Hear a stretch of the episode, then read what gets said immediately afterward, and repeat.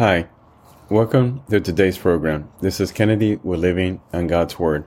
Today we're going to be reading Psalm chapter 112 from the Jesus Bible NIV edition, review key takeaways, and end our session with a prayer.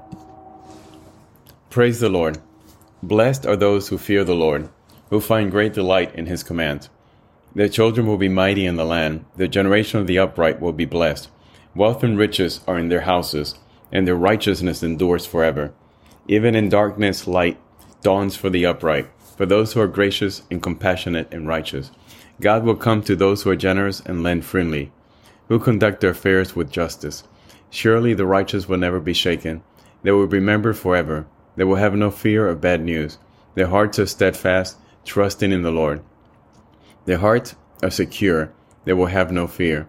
In the end, they will look in triumph on their foes. They have freely scattered their gifts to the poor. Their righteousness endures forever. Their horn will be lifted high in honor. The wicked will see and be vexed. They will gnash their teeth and waste away. The longings of the wicked will come to nothing. This is the end of Psalm 112. So here again, David is speaking to the Lord,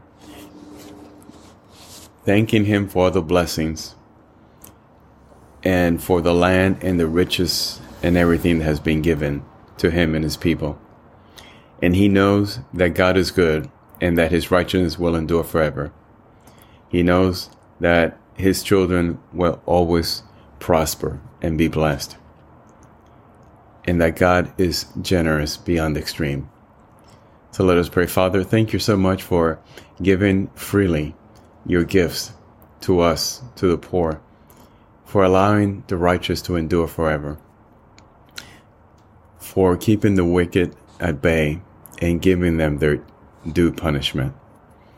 Father, we praise you every single day. We ask that you come into our hearts, that you help us turn a life around. Lord, we don't want to waste our life. We don't want to waste a single day, a single minute by not following you, by wasting our time thinking about the wrong things, by focusing and pursuing the things that we have no business pursuing. Father, give us direction. Point us towards you, Father God. We love you. We miss you. And we need you. In Jesus' name we pray. Amen. This concludes today's reading interpretation of Psalm chapter 112. We hope that you will join us again tomorrow. God bless you. This is Kennedy, your brother in Christ, always.